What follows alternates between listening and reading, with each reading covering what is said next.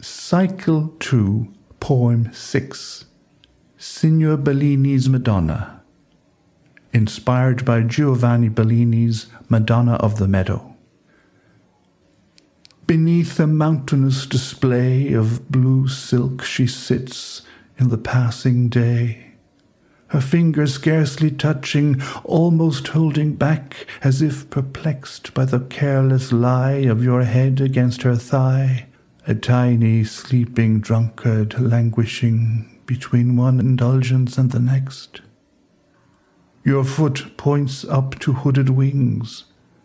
A long beaked bird with shrill squawk is dancing with a squirming snake, and the raven on the thin bare stalk of a tall tree looks on with a cold eye. Beyond these fearful posturings, a lazy champion sits, grudgingly awake, legs casually apart, in a crass reply to the mother in her simple chastity. Signor Bellini's art now forms a sweet trajectory along her shoulder line to tenderly caress your mother's wholesome cheek toward the towers and the roof tiles in the early afternoon. Can you hear the aching tune of a lonely flute? Can you hear it speak with thin lipped smiles, while the white robed figure slows its walk with the mournful curiosity of a cow turning to gawk?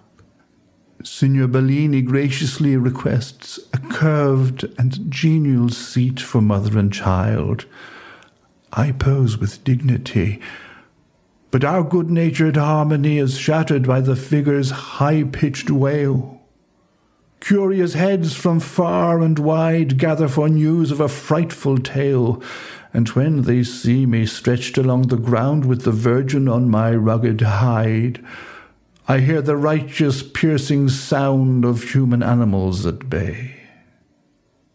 To avoid undue embarrassment, I bid the Virgin rise, and bowing to the venomous intent of the mob, I apologize and bid them all good day.